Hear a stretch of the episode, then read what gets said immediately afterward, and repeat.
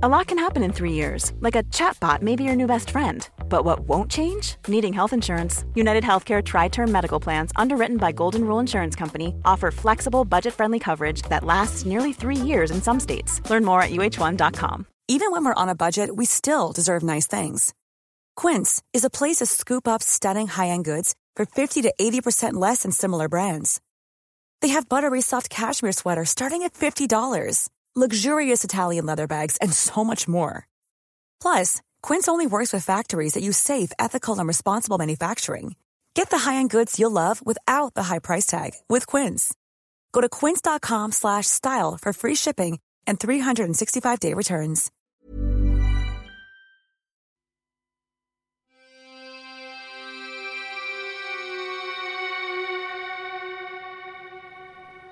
Welcome to Murder Mile.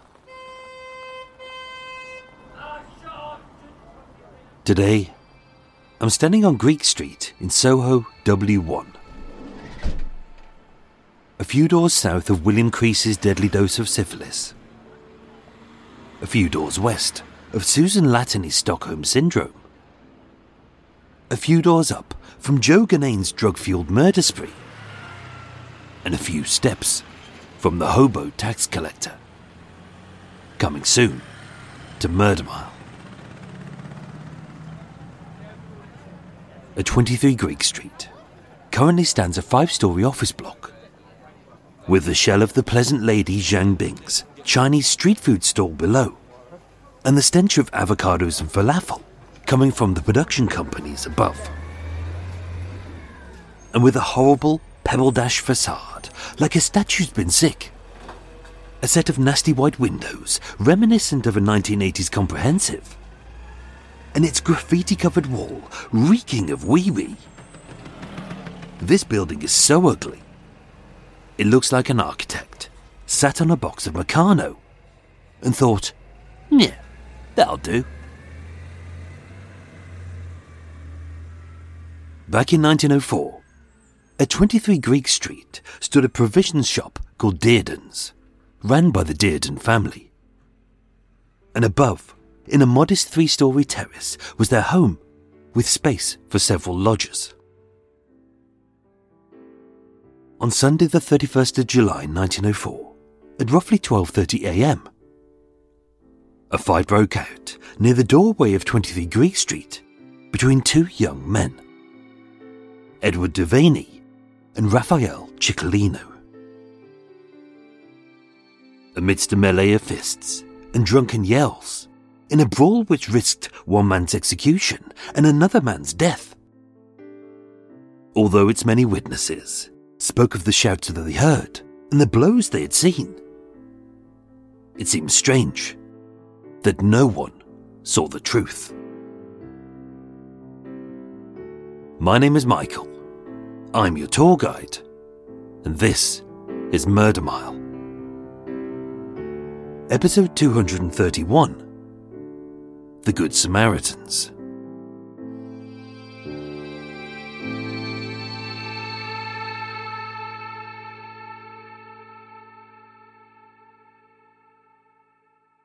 Drinking and fighting are nightly staples of most cities.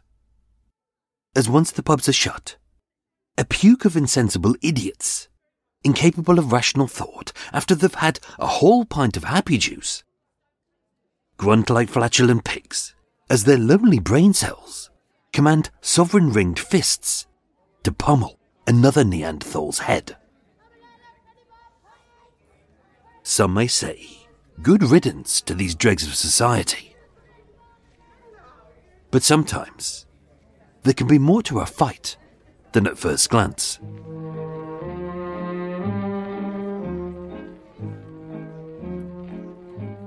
The night of Saturday, the 30th of July 1904, was a hot one. A steam rose from a recent downpour on the streets. With the air sticky, it seemed like the only way to quell the city's temper was by drinking. 25 year old Edward Thomas Devanney was a superintendent at the Hippodrome in Leicester Square. Holding down a steady job and living in a one room lodging on New Compton Street. He had no real plans for the future. As he was all about Saturday nights out with his pals, a few pints, and a fight. Described as a ne'er do well, a yob, an oaf, and a lout. He wasn't best blessed with brains. And once he'd got a few pints inside of him, he didn't care who got hurt, as it was all about his pride and his fun. With a conviction for stealing a purse and a watch, he served eight months hard labour. Having not learned his lesson, he stole another watch and served another 12 months. And with 12 more months for more theft, and 12 more months for the assault of a policeman. He would spend four of his seven adult years in prison. And having shat his whole life away, he was unlikely to deviate from a path of theft, drink, and violence. But then again, morons will always be morons. Having finished his shift at the Hippodrome, Edward did as he always did and headed into Soho for a few pints with his pals. Arthur Langley, Edward Lynch, and his brother in law, James Albert Lee. As a 32 year old labourer with scars, tattoos, and cut knuckles, Arthur Langley had served nine years plus for theft, burglary, and assault. As for the other two, Edward Lynch was a local tailor who, being red faced and a little bit too loud, was prone to brawling but rarely got into any trouble. And James Lee, who was a sober man, often stood in the background, as tall and thin as a beanpole. Finishing his shift at the Hippodrome at 11:30 p.m., Edward met up in a pub on Shaftesbury Avenue with Edward Lynch, Arthur Langley, and James Lee, where it is said he swigged back three pints of beer until the pub called Last Orders had just gone midnight. Booted out of this beverage shop, and almost certainly singing a dirty little ditty about an impressively bosomed girl called Sally. The lads headed into Soho and for reasons which were never fully explained. They slunk to 23 Greek Street, where one of the Hippodrome supers, called Freddie Hopkins, lodged.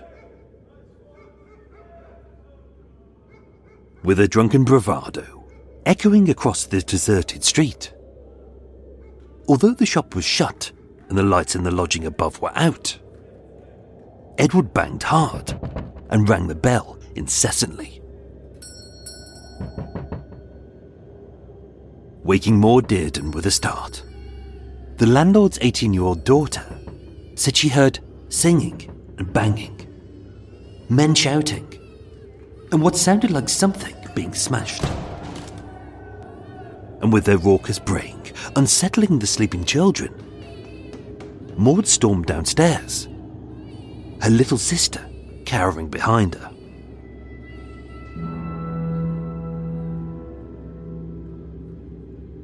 Among the dark of the hallway. As a light burst in from outside, owing to a broken front door hanging off of its hinges, all she saw were the sinister silhouettes of three men Devanney, Lynch, and Langley. As a petite young woman, wearing just her nightdress, she should have been scared but being so used to their obnoxiousness, all she saw was a bunch of slurring, intoxicated assholes, staggering around like their hips were made of jelly, and demanding, Where's Hopkins? Where's that fat bastard got to? With this being her home, Maud ushered these three mashed menaces out, hissing, You'll have to go. He's asleep. Come back tomorrow. And with the beanpole frame of James Lee, as motionless and vague as ever, and almost silently blending in with the street lamps. As he slowly shepherded the rear to outside, Come on, lads. Home time, I think. at that point, Edward was still trying to get in. When questioned by the police, Edward Devanney said, We rang the bell, but did nothing more to get in. Miss Dearden came down. I asked for Hopkins. And that's it. But as the lads congregated outside of 23 Greek Street, a dark and sinister stranger approached.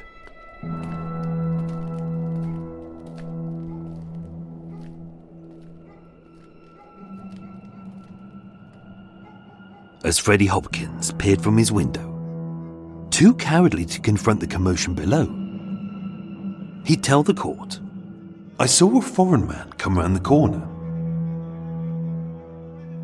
stocky like a bulldog, strutting like a peacock, and as stiff as a seething cobra ready to strike. Dressed entirely in black, the dark Italian spat furiously. Having never seen him before, the lads had no idea what he wanted. As in an indecipherable gibberish, the Italian shoved Edward hard. Ew, what's he saying? Nah, fuck off, mate. Leave it out. I don't fucking know who he is. Not joking. What? Are you mad or something? Must be a nutter. Bloody high tide. But with his foreigner's fists balled up like the hands of two sledgehammers, spoiling for a fight. As James ushered Lynch and Langley across the street to safety, Edward and the foreigner got stuck in, knocking seven shades of shit out of each other. As I say, morons will always be morons. Their fisticuffs only lasted a minute at best, maybe two. And with both men pummeling each other as much as the other, nobody won, nobody lost. Face was saved. And with James separating the two, they both went about their ways, shouting obscenities from an ever increasing distance.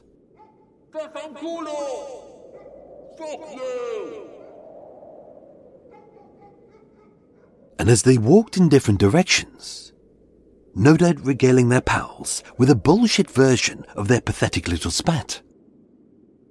For Edward, although fuming, he'd had a good night, a few pints, and a fight. It had begun as quickly as it ended. Or at least, that's what they thought.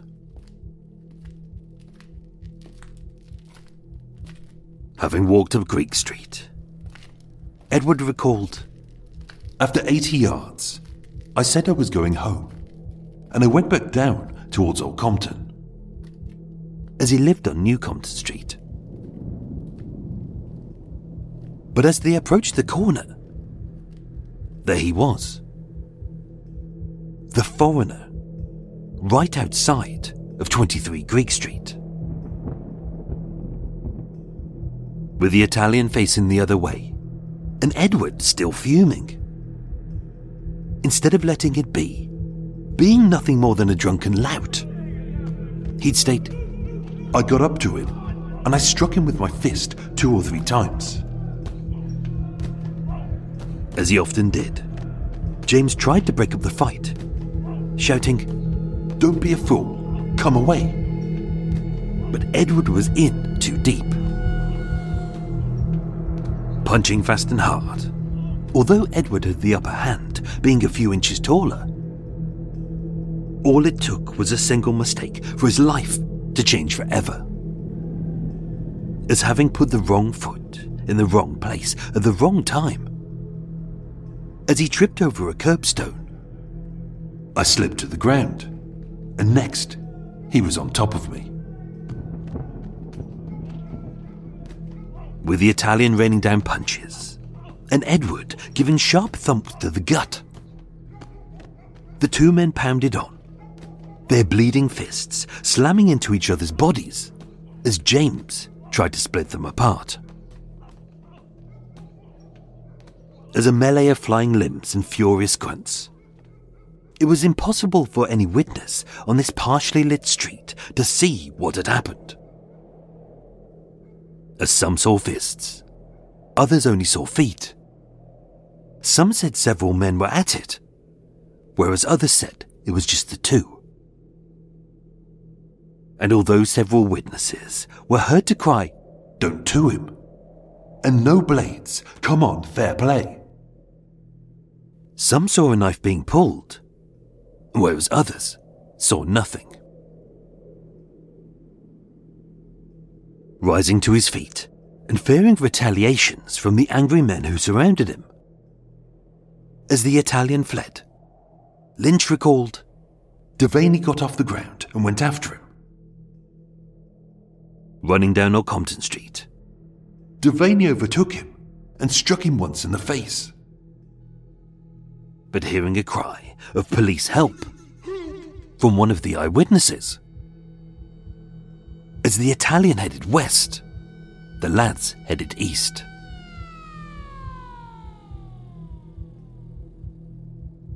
Bleeding from a swelling eye, spitting bloodied spittle, and limping ever more profusely as he staggered down Charing Cross Road.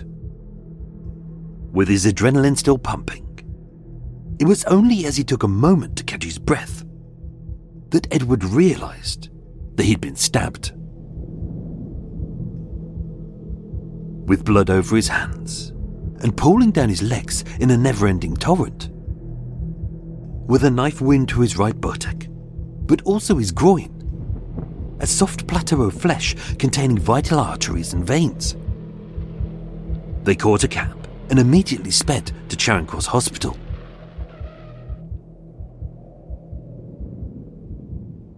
Admitted as a casualty and given the very best available treatment for his wounds.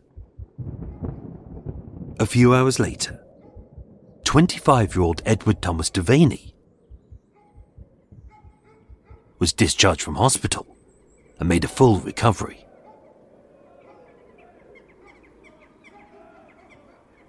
Although he had two knife wounds, one an inch long to the right buttock, and the other in the lower part of his abdomen, having only punctured the skin, these superficial wounds were stitched and dressed, and with no long term damage to his vital organs, Edward left and went about his day.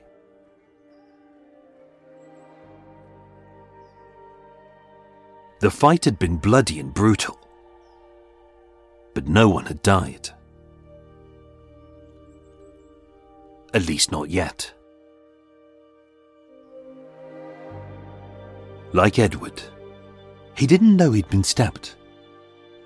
But seeing him stumble away from a raging crowd on Greek Street, a taxi driver drove him straight to Charing Cross Hospital. With a seemingly superficial wound to his abdomen, it was stitched and bandaged. But as he drifted in and out of consciousness, with the blade having punctured his intestines, the tall, thin frame of the patient grew paler and sicker. As his own guts had begun to poison him, knowing he was unlikely to ever recover, the doctor said, You know you're going to die. And having mumbled, Yes. A few minutes later, 22 year old James Lee was dead.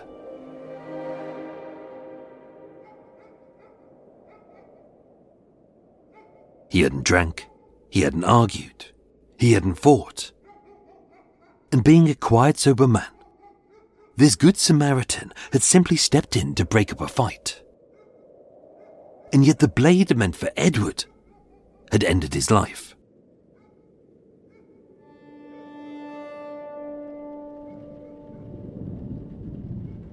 That night, in a dingy little lodging at 14 Arthur Street in West Brompton, James's murderer returned.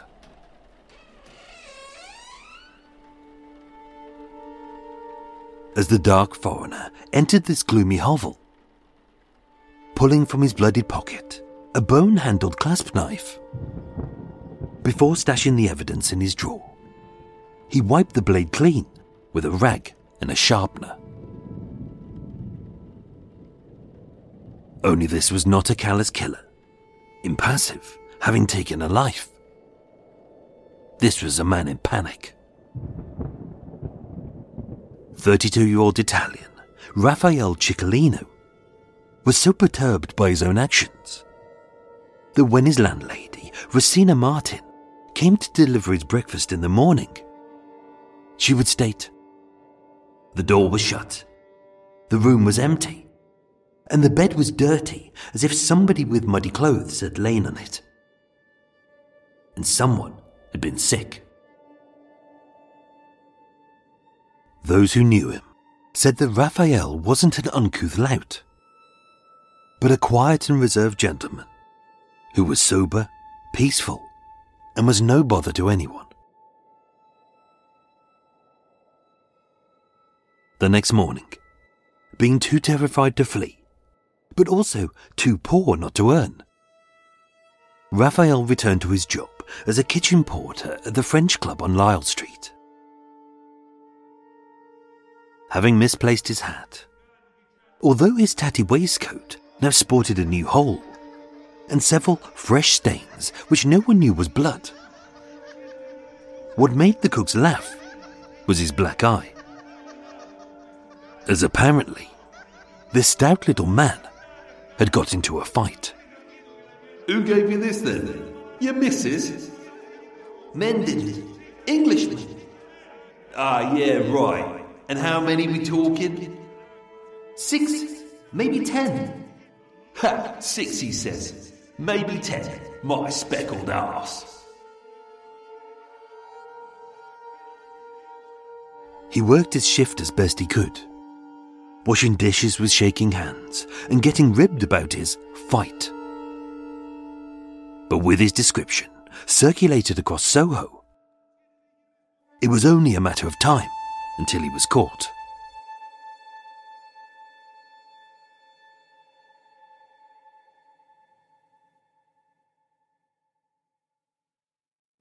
On the morning of Monday, the 1st of August, Raphael Ciccolino was arrested at the French Club, having been pointed out by the cowardly Freddie Hopkins. Taken to Vine Street Police Station, with Detective Inspector Drew stating, I am charging you with stabbing two men in Greek Street, one of whom who has since died. But barely able to converse in broken English, Raphael looked lost. And although it didn't take an interpreter, who would later arrive to translate, No fight, me no knife. His defense was never going to be easy. As the inspector replied, Sorry, mate, I don't speak French. so many details would be lost in translation. And yet, ironically, that was how the fight had begun. The evidence against Raphael was overwhelming. Examined by Dr. Mitchell, with extensive bruises to his jaw, nose, legs, knees, and the back of his head, the police surgeon would state He had been very badly mauled.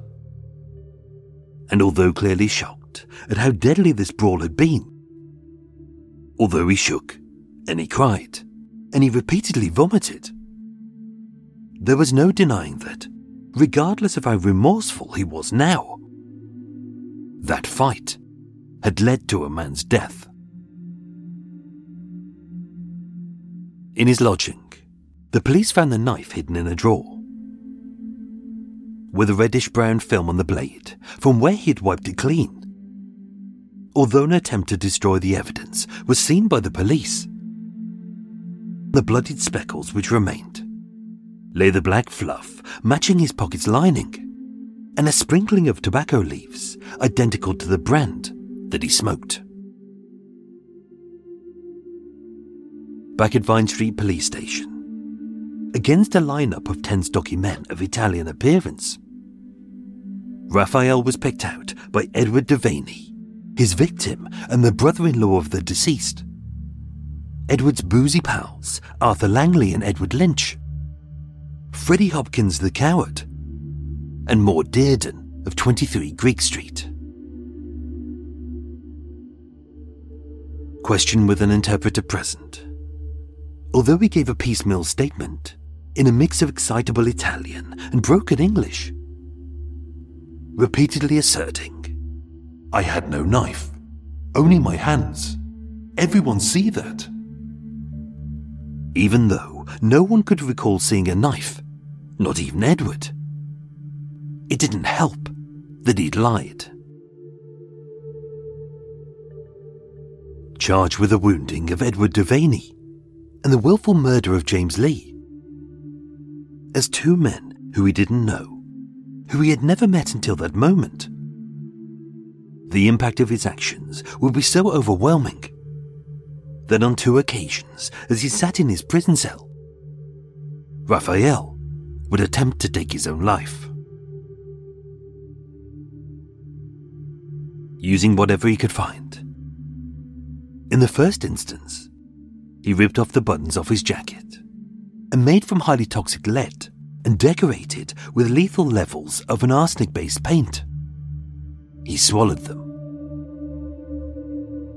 In the second instance, having survived owing to quick witted officers, he strangled himself using his own coat sleeves. And running fast, he headed headfirst into the cell stone wall until he fell unconscious.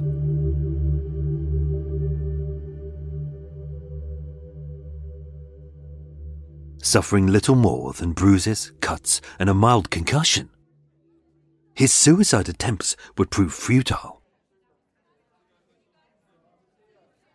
But what had driven this quiet little man to stab a stranger he didn't know?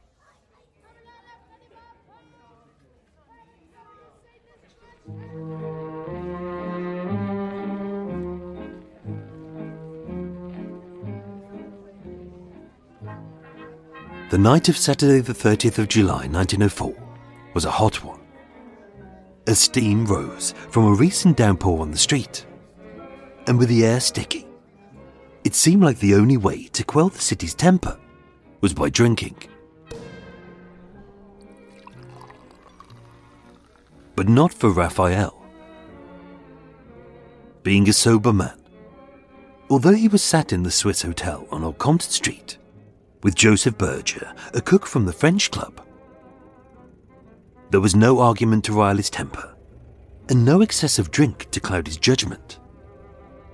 As having supped a small wine, he left the pub at 12:30 a.m.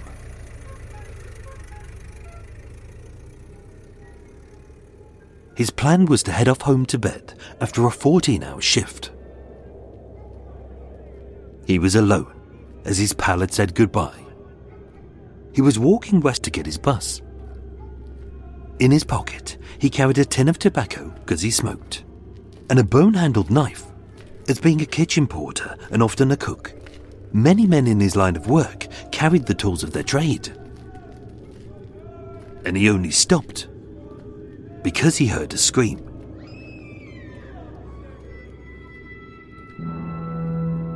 Turning off Old Compton Street and onto Greek Street.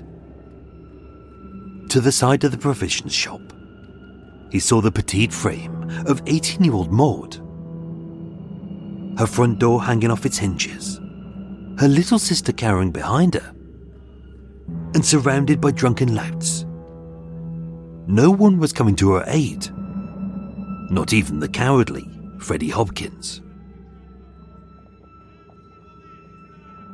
Raised well, unlike others who would have walked by. Although he wasn't a brawler, Raphael came to this lone woman's aid and rightly reprimanded Edward, who was trying to force his way back in. Raphael was just a stranger, but he was the good Samaritan that Maud needed in her moment of fear. Only with no one having a clue what he was saying. What's he saying? Nah, fuck off, mate. But how? I don't fucking know who he is. Must be a nut job with war. Bloody high tide. Raphael would state I saw a man strike a woman. I spoke to him, but he did not understand me.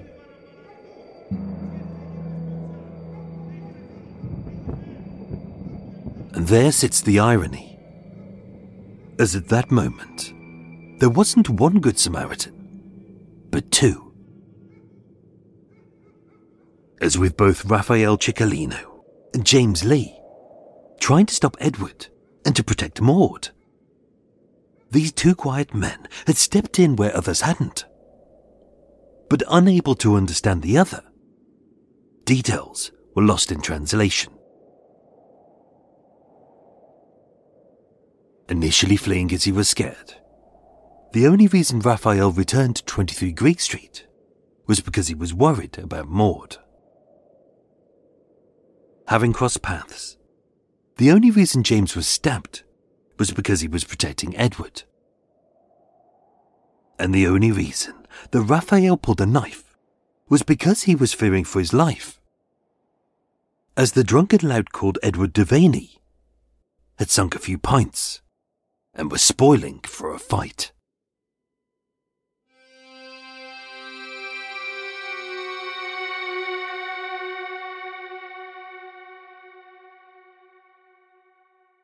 On the 3rd of August 1904, before Judge Denham, 32 year old Raphael Ciccolino was tried at the Old Bailey on the charge of malicious wounding and murder.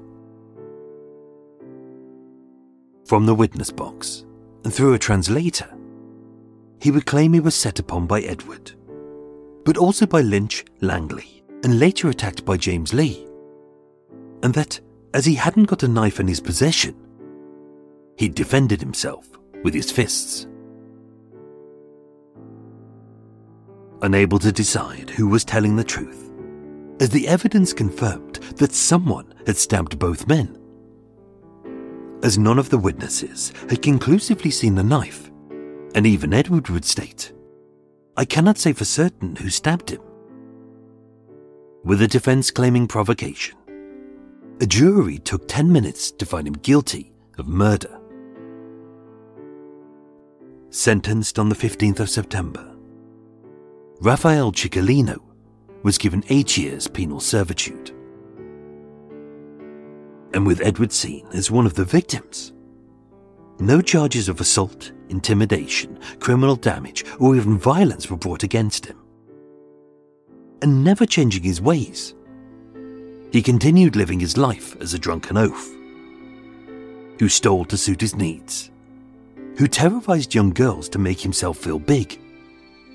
And as a loser, who got into pathetic fights with strangers over nothing. All because his life was worthless. James Lee was buried in Westminster, having only lived 22 years of his young life. Raphael Ciccolino served his sentence, and he returned to his family in Italy and although they had hardly met, these were two good Samaritans who'd risked their lives for a stranger.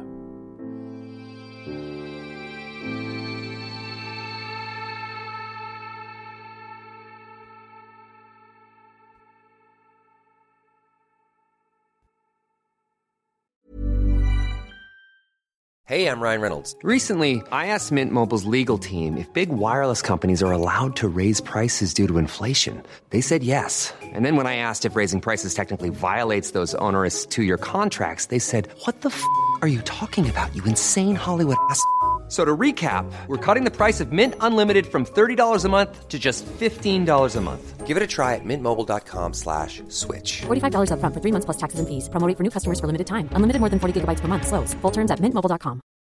One size fits all seems like a good idea for clothes until you try them on. Same goes for healthcare. That's why United Healthcare offers flexible, budget friendly coverage for medical, vision, dental, and more. Learn more at uhc.com. Hey there, it's Michelle Norris. I'm host of a podcast called Your Mama's Kitchen. When I travel, I'm usually looking for a way to find a taste of home when I'm not at home. And one of the things I love to do when I am at home is entertain. And Airbnb allows me to do that. When I was in California recently, I rented a house that had a great kitchen. And when we were sitting around the table, we we're all thinking, we're in someone else's house. Someone could be in all of our homes as well. If you have a home, but you're not always at home, you have an Airbnb. Your home might be worth more than you think. Find out how much at airbnb.com/slash host.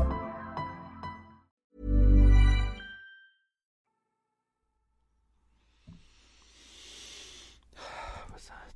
That was fine. That was fine. Oh. Oh. Oh. Ow. Oh. Big stretch. Oh. What time is it? Oh, do this.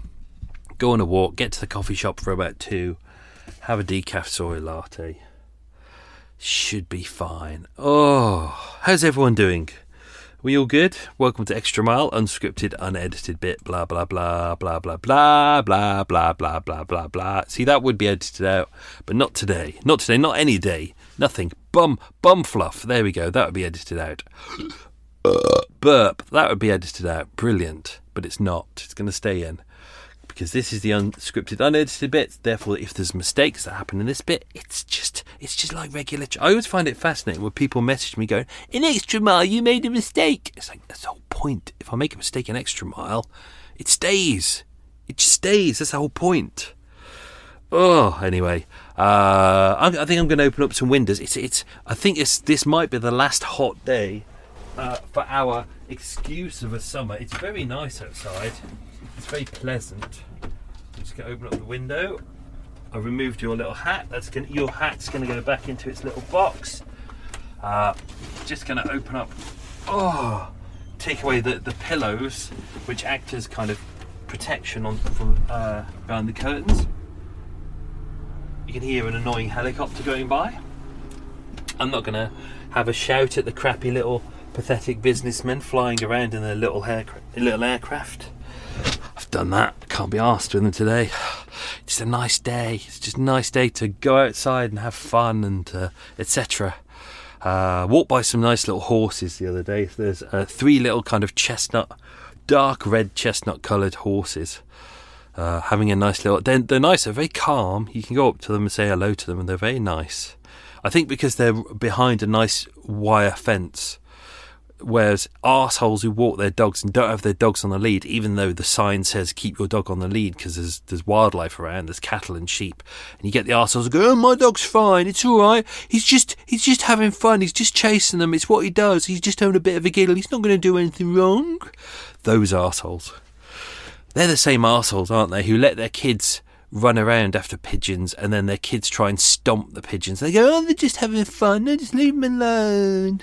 I've got to go back into the coffee shop in a bit, which is always full of little bastards. There's one little bastard that I particularly hate, and his mum doesn't give a shit at all. It's like she she sits there yakking away with her friend. Like her, the only part of her that gets any effing exercise is her gob, and it doesn't shut up all day.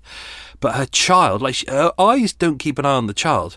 The child is running around a coffee shop where people are carrying boiling liquids and he's not watching where he's going because he's a fucking idiot and he's running around he's pushing this little uh, stool around and running around and falling and his mum doesn't give a shit really those people really piss me off really piss me off I was hoping I was hoping I wouldn't have a grumble, but I, I you know me, I have to have a grumble.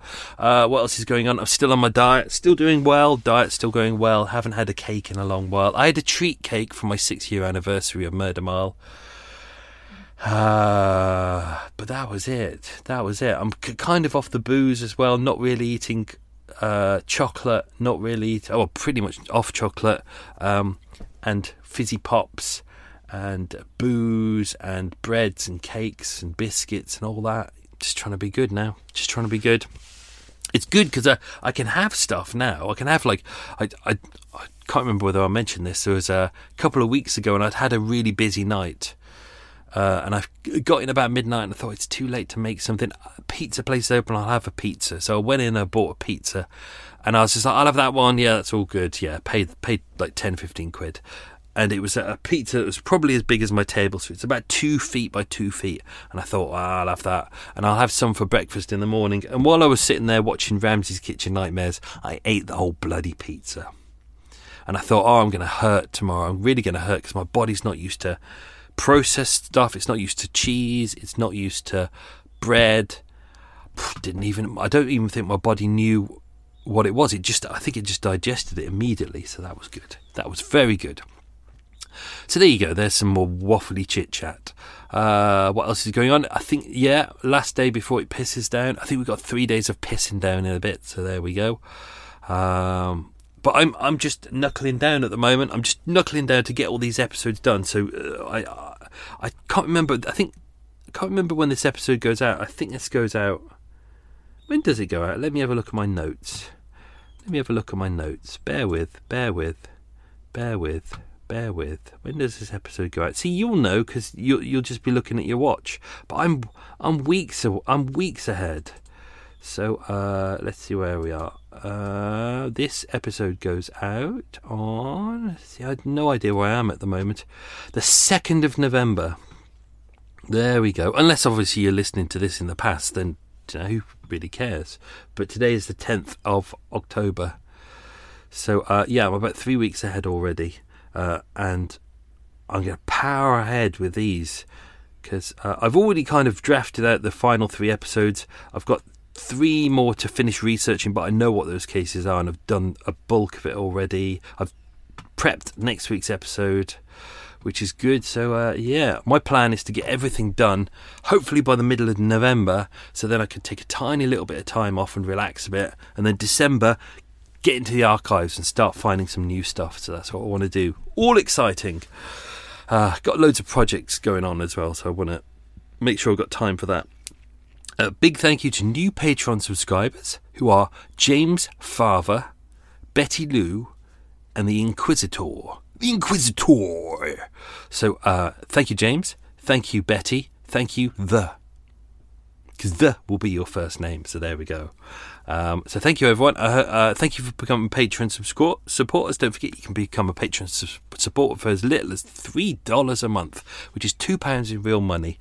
Uh, also, there's a trial on there, so you can click uh, trial button, so you can you can have a look around. You can explore everything within within your tier, uh, and have a look at all the old stuff that's on there for about a week. And then at the end of the week, it'll say, "Do you want to continue doing this?" And then you, you can go yes or no. So uh, so it's it's worth doing the little trial because it's all free. Let's do some quiz questions. Then we'll. I, I I didn't stuff this up like I did last week and forgot to add in the stuff for extra mile. I remembered this time. So let's do the quiz questions. Then we'll do the extra stuff. So, uh, question number one: What job did Edward do? Don't forget, I haven't edited this episode yet, so some of these questions might not appear in the episode. Episode two, uh, episode two, question two: What job did James do? Question number three: How many years out of seven had Edward spent in prison? Question number four: What job did what job did Edward Lynch do? Question number five: How many pints do we know that Edward Devanney drank that night? Question number six How did Edward describe Freddie Hopkins? Question number seven What hospital were uh, Edward and James taken to? Question number eight What street did Raphael live on? Question number nine What was the name of Raphael's landlady? And question number 10 What language did the inspector think the Italian spoke? Great bit of detective work there. Well done. Uh, so let's dive into some stuff in here. Uh, Raphael Ciccolino, 32 years old, described as short, stout, a dark man with a moustache who speaks very little English. Um, people have said he was quiet and reserved, a gentleman uh, who comes would always come to a lady's aid. Uh, his landlady described him as quiet, peaceable. I don't think people use the word peaceable anymore, and a regular man who pays his rent in a regular way. Um, so, by and large, people seem to like him. Uh, he in his room he got a small room uh, in an undisclosed disclosed place. There we go. I'm learning not to give up the quiz questions. He'd been there for about two years. It was a small back room on the ground floor, and there was a set of cooking utensils in there, and the knife had come from that drawer.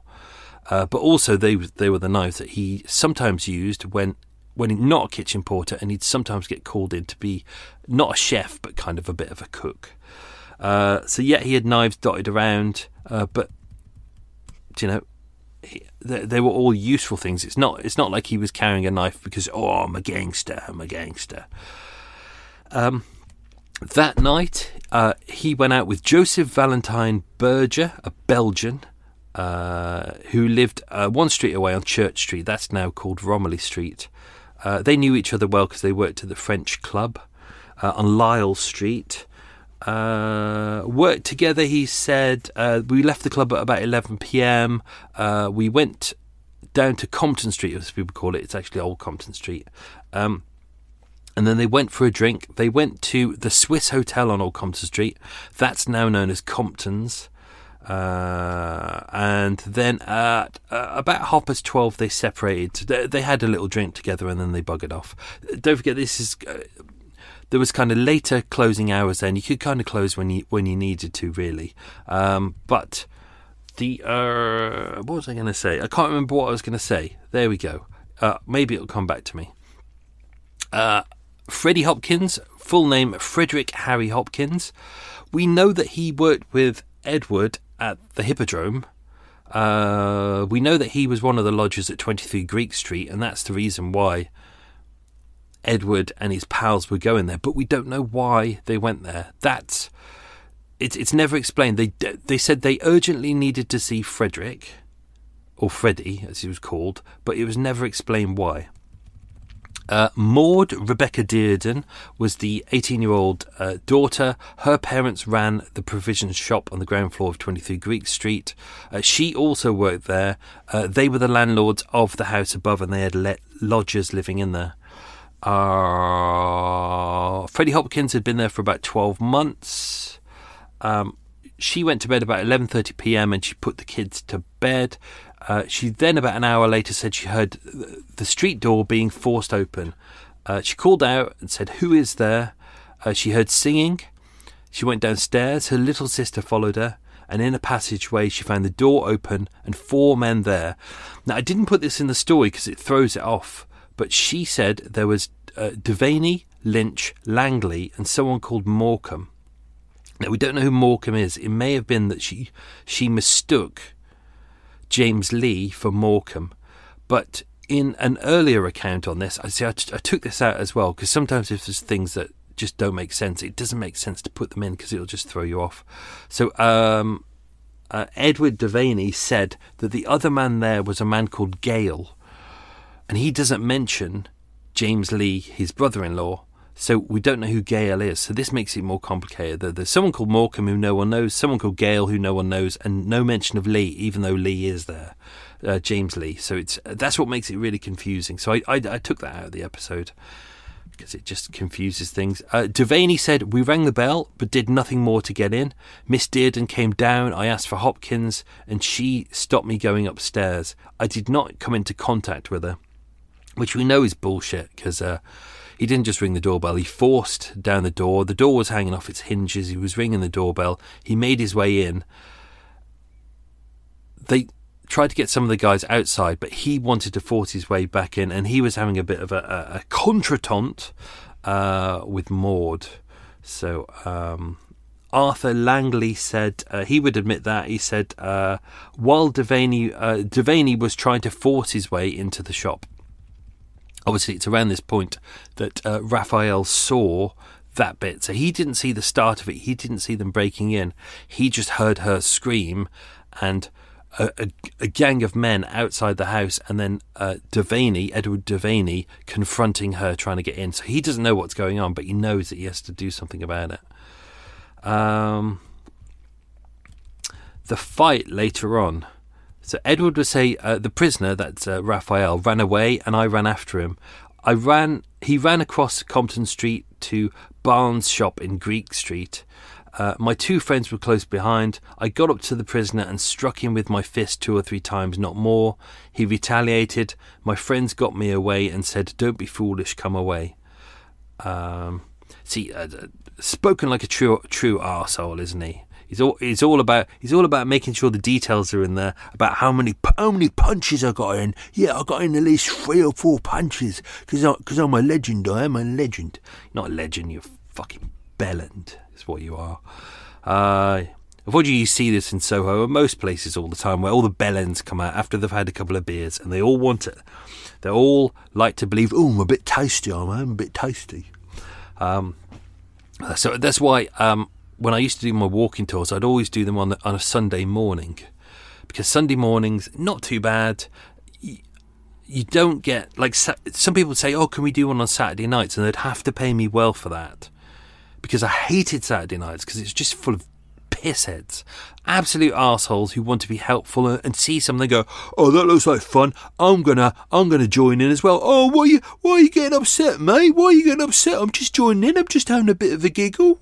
You'll get those pricks doing that who are really fucking annoying because they're drunk. There's nothing you can do about it.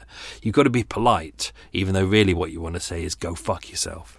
But um, yeah, so I used to do it on Sunday mornings, which is fine. The only problem with that is you get the crack addicts. A man has just gone past in a in a kayak, and he has um, a little uh, cockapoo on the front of his kayak. the things you see, the things you see every day. Anyway, uh, so that's uh, yes. So yeah, um, Saturday nights in Soho, lots of fighting going on. Um, let's see where we are.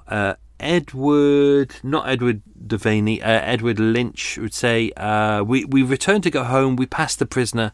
He and Devanney recognised each other. Devanney said, Here he is, and made towards him as if the fight was going to commence again.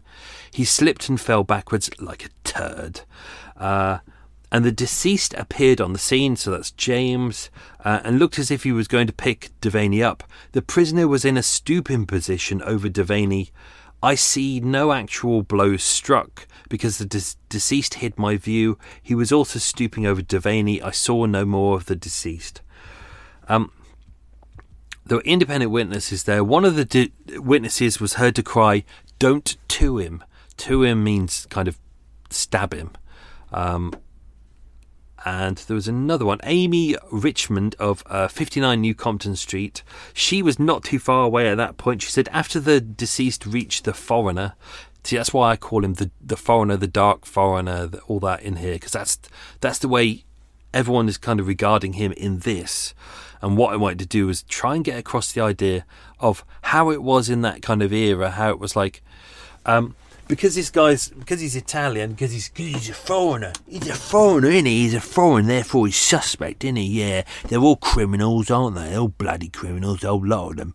Uh, I wanted to get across that kind of mentality in here that he can't be trusted because he's a bloody foreigner, isn't he? You, you can't trust him. You, you, don't even know what they're saying. It's probably it's pretty criminal stuff, isn't it? They're all criminals. They all come over here, do stealing, don't they? They're all stealing, all criminals. Why don't they fuck off back?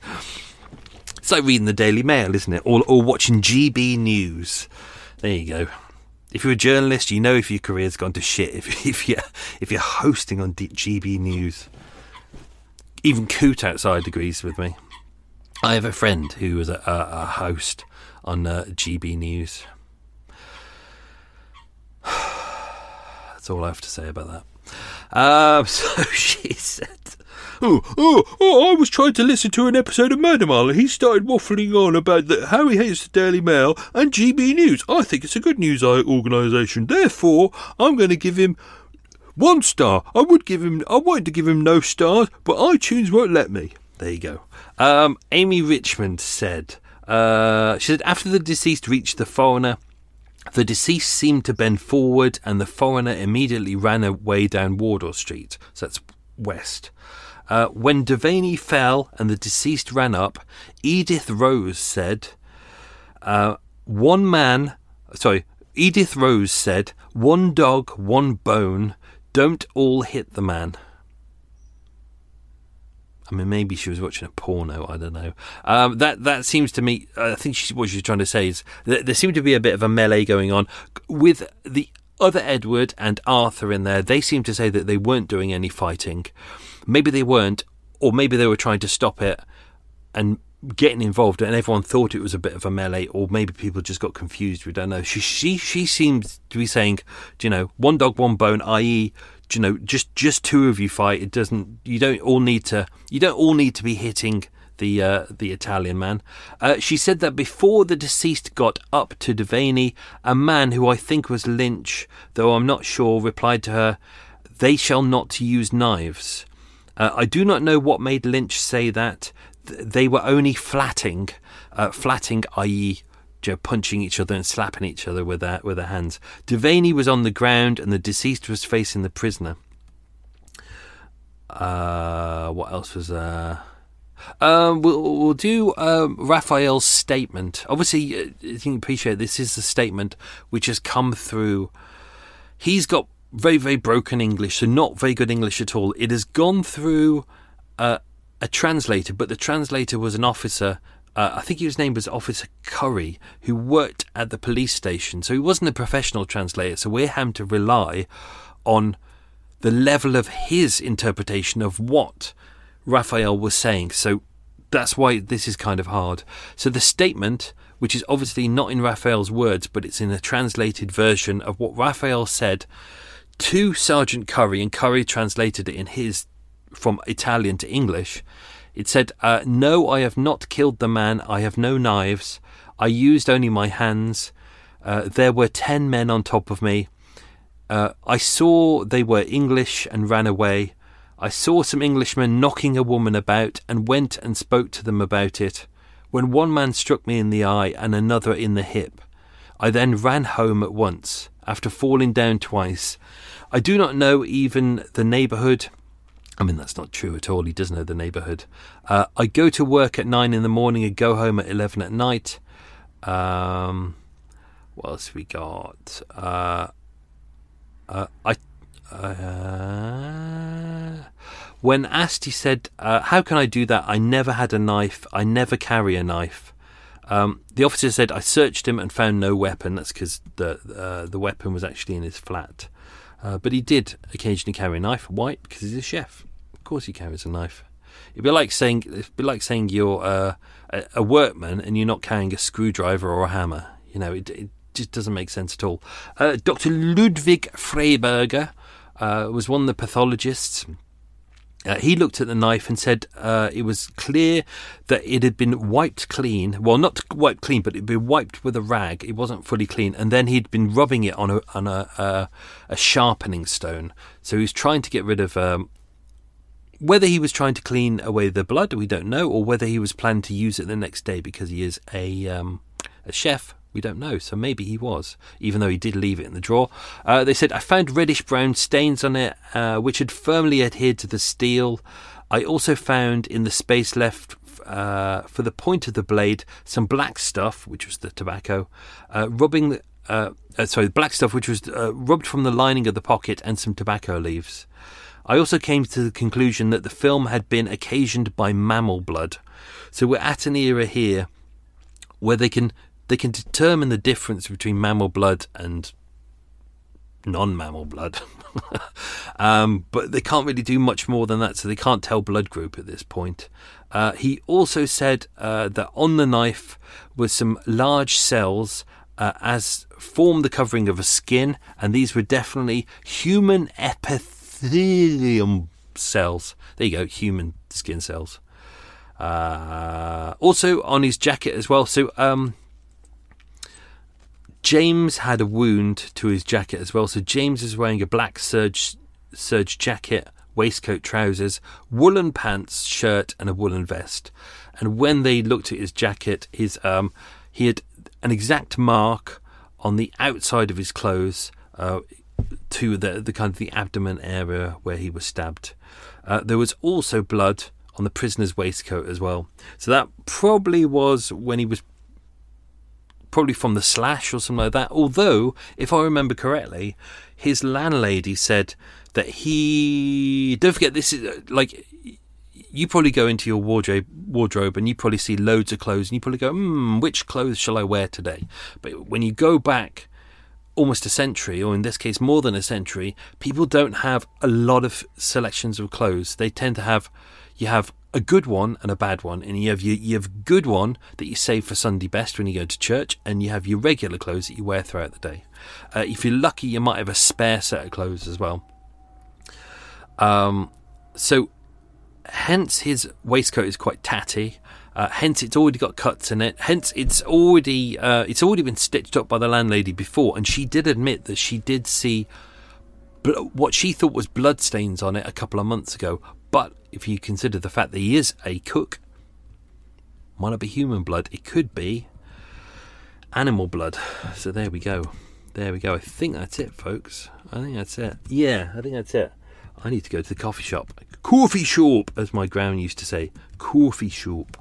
Um, let's do the quiz questions, and then I'm gonna I'm gonna have a carrot. Oh, Michael, your life is so exciting. Yes, I know. Eating a carrot. Whoa. That's what I do in the mornings to to speed up my metabolism. Is after I've had my porridge with all um, nuts and berries and all that on there, all the good stuff that you need to have in there. Then throughout the morning, every hour, I'll have a carrot, as that speeds up my metabolism by eating every hour. Uh, so therefore, I don't have to have lunch by the time lunch comes around because I've already got food in my tum tum. And therefore, by the time I have my dinner around six o'clock, um, that digests quite quickly. So, because uh, you shouldn't eat too late as well. Uh, and then in the evening, just to treat myself, I have some uh, some plain rice crackers. Do you know what? Weirdly, weirdly, I really like them. I quite look forward to them. I quite look forward to my little carrot as well. Not my little carrot. Eva looks forward to my little carrot. Hey, there you go. Smut. Um, so let's do the quiz questions. Uh, let's see how many you got. Question number one: What job did Edward do? He was a superintendent at the Hippodrome. Hippodrome, if you go to Leicester Square, it's still there. It's on the corner of uh, Charing Cross Road. Uh, question number two What job did James do? James was also a superintendent at the Hippodrome. That's how most of them knew each other. Question number three How many years out of seven had Edward spent in prison? Four. So, given the fact that from his uh, from the age of eighteen, he'd spent four of seven years out of, uh, of his adult life out of prison, you would think you'd just not be a criminal. You'd think to yourself, well, I've, if you spend that much time in prison, you're clearly shit at being a criminal. So why not just go straight? Why not just get a regular job? And then you don't have to embarrass yourself by going out and going, yeah, yeah, I did a four stretch.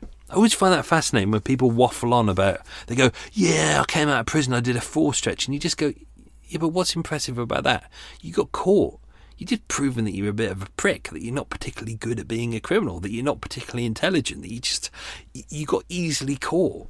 It's just like surely a proper criminal is someone who's never ended up in prison because they're more skilled than you. If you end up in prison, you're just basically saying to people, "I'm shit at being a criminal." Go straight, fuck's sake. Uh, question number four: What job did Edward Lynch do? he was a tailor. Oh, coughing. Question number five. How many pints do we know that Edward drank that night? Three. Three pints, and then he was acting like a massive prick. Three pints. Not ten, not five, three pints. I mean, even five, come on. Five's not a lot, but Jesus Christ, three pints and he he had to have a fight with someone, and then he had to accost a young lady who was who was defending her her, her young sister behind her. What a turd! What a massive turd! I'm sure he's bigged it up and gone, yeah, yeah, I, I had to get in there because, yeah, yeah, I, uh, I'm a criminal, innit? I'm I'm a bad boy, innit? Yeah. Turd. Uh, question number six. How did Edward describe Freddie Hopkins? He described him as a fat bastard. There you go. Enjoy that. Question number seven. What hospital were both men taken to? It was Charing Cross Hospital. Question number eight. What street did Raphael live on? It was Arthur Street. Arthur, Arthur. Question number nine What was the name of Raphael's landlady? It was Rosina Martin. And question number 10 What language did the inspector think that the Italian spoke? French. What an idiot. A massive idiot. So there you go, a story about idiots. Hey, can life get any better? A story about massive idiots who are just incompetent and effing stupid and ballsing stuff up because they, they haven't got the uh, the brain power to go, do you know what? I'm not going to fight. I don't need to fight. I just need to go out and have a have a good time, and then go home and say, "Oh, I had a good time," and then go to bed. Probably have a little tom tank, and then wake up in the morning and go, "Oh, I'm not in a prison cell." But obviously, some people can't do that. Some people are just fucking idiots. So that's a word of the wise, folks. Don't be a fucking idiot. Um, so that's it. Yeah, I think that's done. So next week, uh, another one-parter uh, that's ready to go. And that'll take us through to the end of the year. We'll end with a three-parter. Um, if I, I, I might do something over Christmas. I haven't quite decided yet, but there we go. So uh, I hope you enjoyed that. Thank you very much for supporting the show. It's very much appreciated. Uh, if you enjoy the show, don't forget to leave a little review and say I enjoyed this show. It's worth five stars. Thank you very much, Michael, for your free entertainment. Um, or you can join Patreon. That's all good. Or or or or share it.